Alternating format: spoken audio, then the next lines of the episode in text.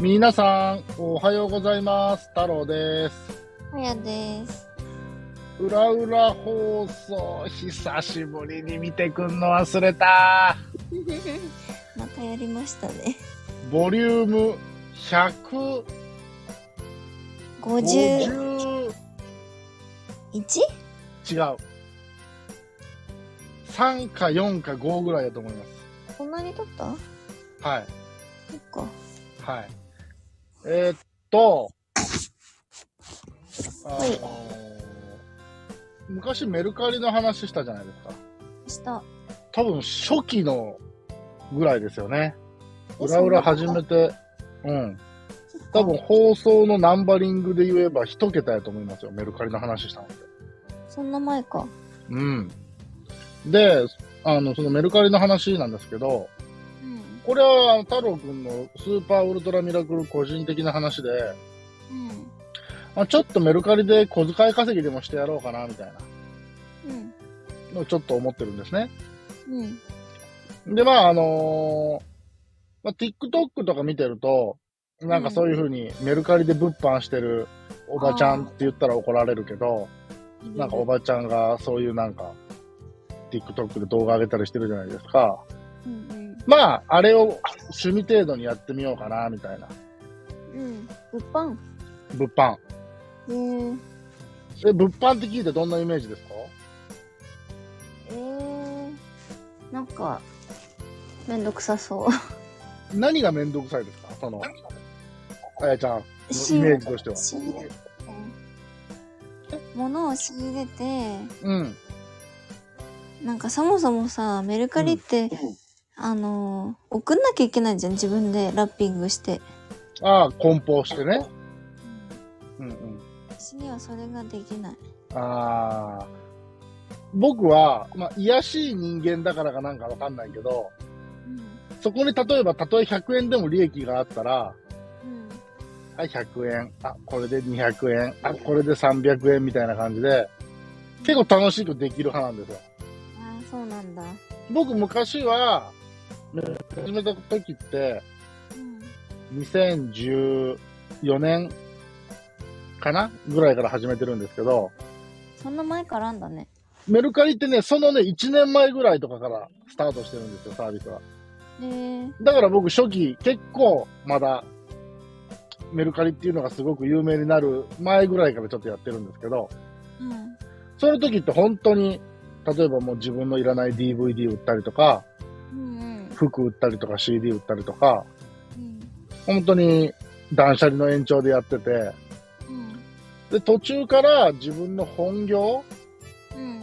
をちょっとそっちで活かせる感じがあったので、ちょっとだけ本業をそっちに振って、うん。って言っても小遣い稼ぎ程度ですよ。その、本業でやってるものをメルカリでもちょっと売ったっていう程度ですけど、うん。どうやろう？売っても年間で40万ぐらい。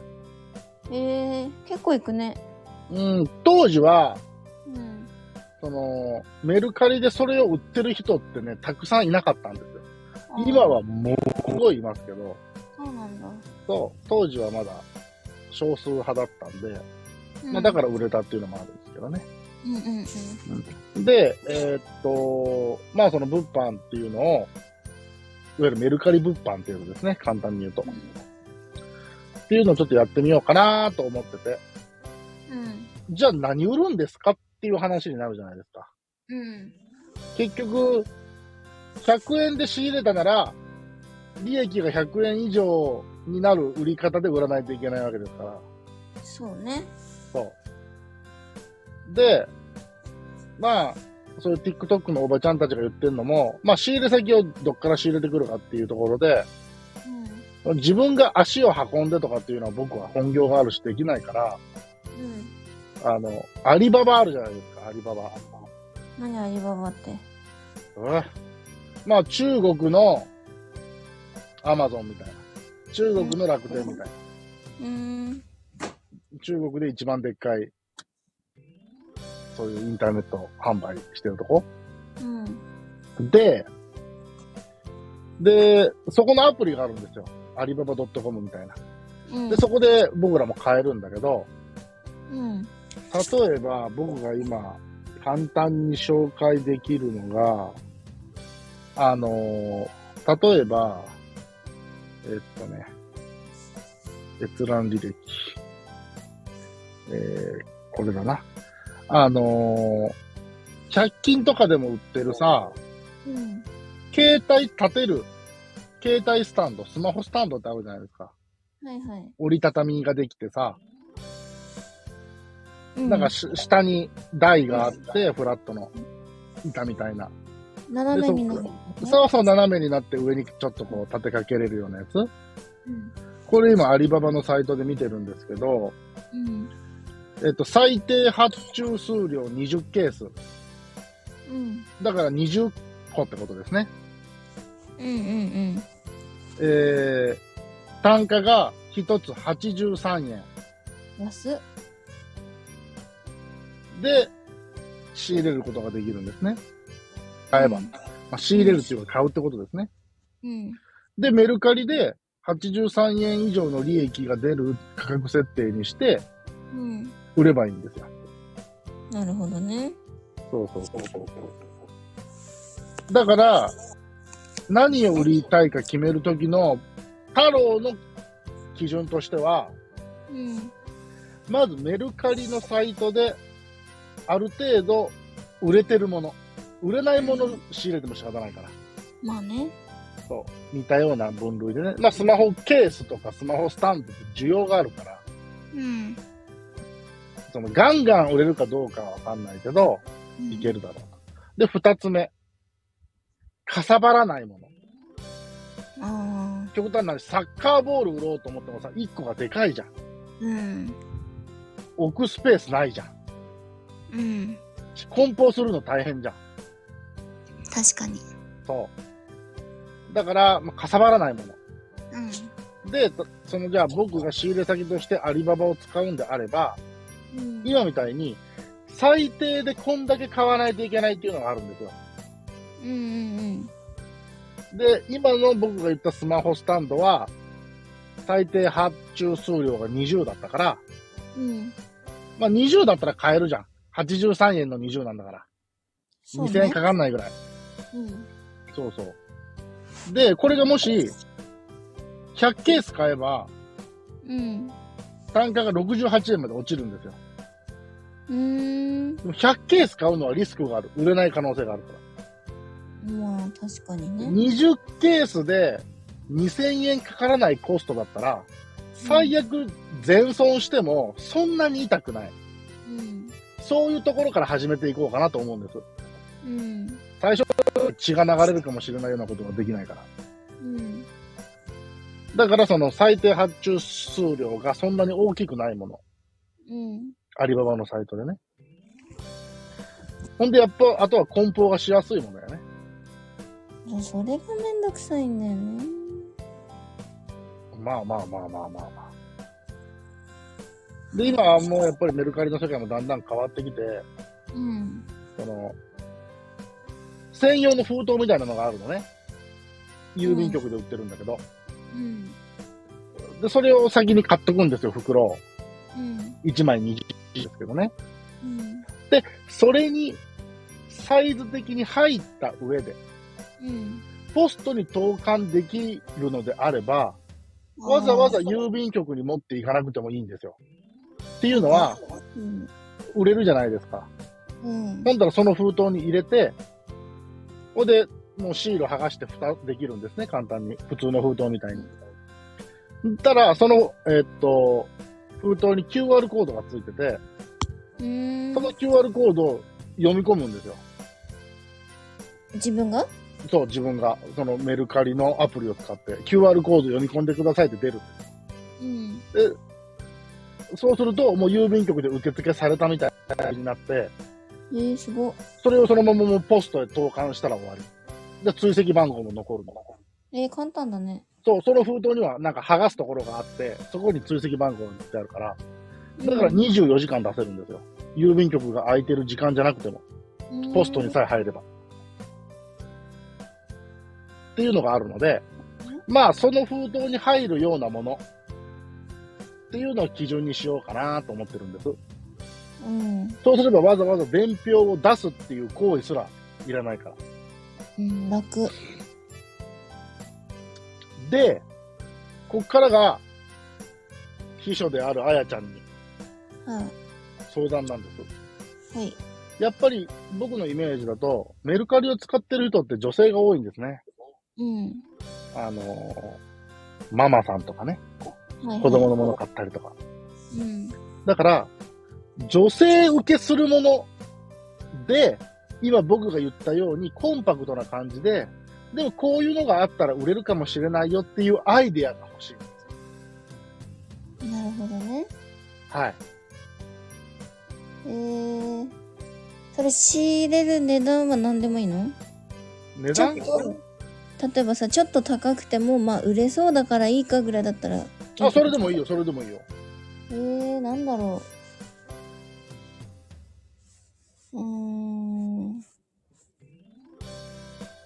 ハンドクリーム。ハンドクリームか。それはだいぶ、売れないかもな。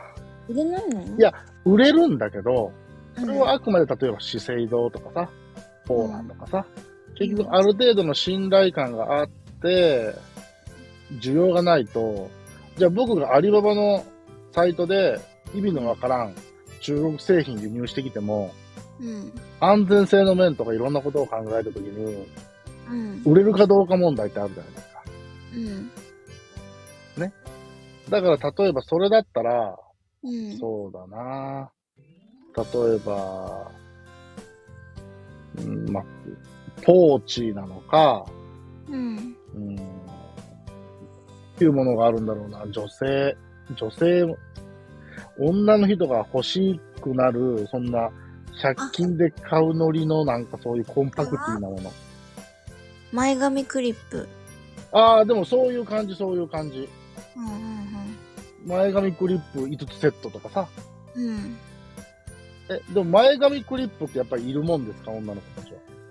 えー、私は必需品。え、あの長いやつ？うん、ちっちゃいやつでいい。ああ、なるほどね。でもそんなんだったら本当に100均で手に入るんじゃないの？でも。うん。あの、キャラクターのがいい。それ何？その、ピカチュウとかそういうこと？あ、そうそうそう。ああ、でもそういうのはもしかしたら安く手に入るかもしれんな。うん。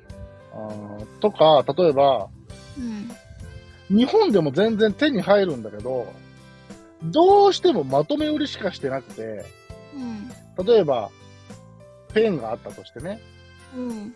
例えば、片方が黒、片方が赤のペンがあったとして、すごいこのペン使いやすいんだけど、どうしても20本セットでしか売ってないんだよね。うん。でもそんなにいらないから、高くてもいいから2、3本だけ欲しいっていう人もいると思うんですよ。うん。だったらこっちが安く20本とか50本で仕入れて、バラでメルカリで売るとか、そういう方法も取れると思うんですね。うん。それもありだね。そうそうそうそう。だからヘアクリップ10個もいんないけど、3つ4つ欲しいんだよねっていう人が一定数いるんだったら、うん。高くても買ってくれるかもしれない。確かに。だからもっとその女性、僕はね、男だから、女の人が日常的にこういうものを使ってて、こういうものが消耗品で、ちょっとなんか高くてもいいからちょっと欲しかったりするときあるんだよねって。家帰ったら届いてるぐらいのものがあったらいいんだよね、みたいな。うん。やっぱりさっき僕が話した封筒っていうのは、ポストに投函できるっていうのが最大のメリットで、うん。U パックみたいに受け取らなくていいの。自分の家のポストに入るから。だから郵便ポストに入るってことは、家のポストに入るかうん。ら。うん。だから、あの、勝手にもう10日ね、届けられて終わりだから、受け取ることもいらいらんじゃん楽ちん。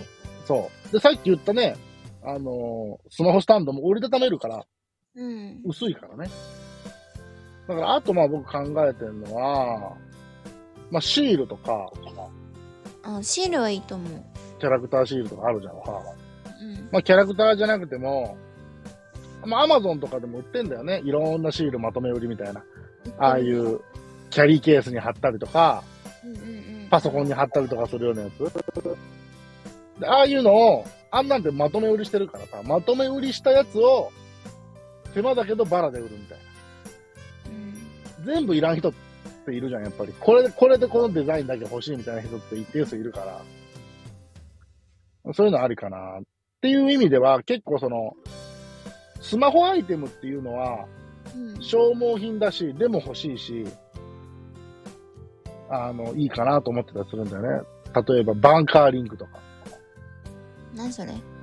あの、スマホの裏にさ、くっつい、くっつけるさ、輪っかみたいなリングみ、うん。あれバンカーリングって言うんだけど、へえ。あえてその持つときに指引っ掛けたりとかさ、うん。もうちょっと広げたら、スマホタッスタンドみたいになったりとかさ、私も使ってる。あ、今もくっついてるの？くっついてる。そうそう、そういうのとかさ、えー、え、っていうのもまああの、検査キット的な。は何の？いや、そういうのは売ってないの？検査キットって何を検査すんの？例えばコロナの抗原検査キットとか。それメルカリで売ったらいかんかもな。え、そうなの？メルカリにもルールがあるから。うーん、じゃあ確かね、コンタクトダメなんだよ。コンタクト？うん。そうなんだ。僕前にちょっと度数間違えて買ったことがあって。売ろうと思ったら売れなかった。確か。規約で。医薬品、医療、なんか、うん。あの、うん。だってあの、コロナが流行った時に、うん。マスクタランタランってなったじゃん。うんうん。あの時メルカリでもダーってマスク売られたんだけど、途中で禁止になったからね。え、そうなの？そうだよ。じゃあ今マスクダメってこと？あ今どうなんだろうな。でももしかしたらダメのまんまかもしれないね。でもマスクいいよね。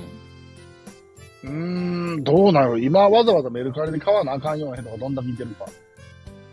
うん。一時は現金売られたからね。メルカリで。え、そうなの？それこそダメじゃねで、それは、何がしたいかっていうと、うん。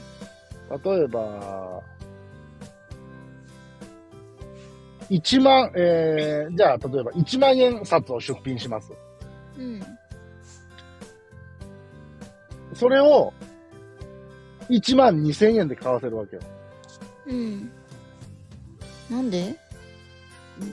なんでかっていうと、うん。例えば1万、極端な話そのな、1万2000円で出品したとしたら、うん。販売手数料が10%引かれるから、うん。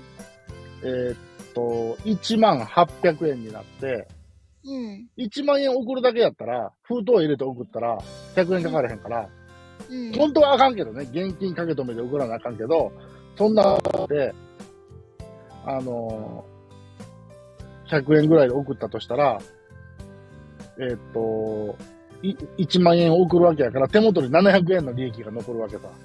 うん。ここまで計算 OK? 買う人は、1万2000円払ってるのに手元に1万円しか届か届かへんわけやろ？そうだね。でもその人はそれを承知してんのよ。なぜかっていうと、クレジットカードは使えるんだけども、その人は現金が欲しいわけよ。うん。うん。だから、2000円損しても、1万円の現金を手に入れるために、うん。メルカリで1万円を買うっていうことが、ええー、そんな人いるんだ。やっぱりその現金が欲しい人っていうのがいるのね。はあ。うんそう、現金。だから今、言葉的にはクレジットカードの現金化って感じかな。そう現金が欲しい人っていうのがこの世には一定数いるわけよ。だって、極端な話、あんまりここでは言えないけど、うん。違法なものはどうしても現金でしか買えない時ってあるじゃないですか。そうなの？例えば、外見が小麦粉みたいに見えるよねとか。ああ、そうなんだね。あれ、逆に、クレジットカードで売れんだろ？うーん。売れんことない？いや、いわかんない、全然。いや、だって、ああいうのってさ、うん。まあ、893の方々の資金源になったりするわけじゃんか。うん。893ってわかるでしょ？かるよ。あの人たちは、現金でないと、うん。ね、ダメなんだ。ダメなんだっていうか、まずその、なんていうのかな。クレジットカードで決済できるようにできないと思うよ。法律があるから。あの人たちが自分たちで銀行口座を作れないのと一緒で。えー、そうなんだ。そうだよ。あの人たちは自分の名義で銀行カードあの、口座は作れないよ。えー、不便だね。それは、893の人たちを取り締まるために、法律がそうなってるんだもえ、そっか。ん。うん。なんか話それちゃうけどさ、なんでその人たちはダメなの？うーん、まあ、えーでもまあ一応まあ認められた組織ではあるけど、うん。まあでもなんていうんかな。そういう違法なことをするからでしょ？違法なんだ。いや、その例えば、えー、風俗一つでもさ、風俗自体は別に許可を取ればうん。合法だけど、うん。でも、ね、そういうやり方ばっかりしてる人たちじゃないじゃん、うん。そうそうそうそうそう。わかるよ、あの、あやちゃんが言ってるの。ダメ、な、なんでダメなのっていうのも、うん。当然、あの、うんわかるんだけど、うん。まあ一応まあダメってことにまあ日本ではなってるからね。そうだね。まあまあ締め付けが厳しいよね。まあだからそれこそ、なんていうの？自分の女の名前で作ったりとか。そうなんかだんだんなんか裏裏放送から内容がエッチなチャット放送的な感じになってきてる感じはするんだけど、まあなんかちょっともう20分も喋っちゃったんであれなんですが、うん。まあでもそういうことをしたいなとちょっと思ってるんですよ。小遣い稼ぎにね。まあ、ありだと思います。だから、その、女の子目線が僕は欲しいの。うんうん。あやちゃん女の子でしょ？そうだよ。そう。だから、ちょっといろいろ僕にアイデアくださいっていう話。じゃあ思いついたら送りうん、ます。そう、こういうのはどうって。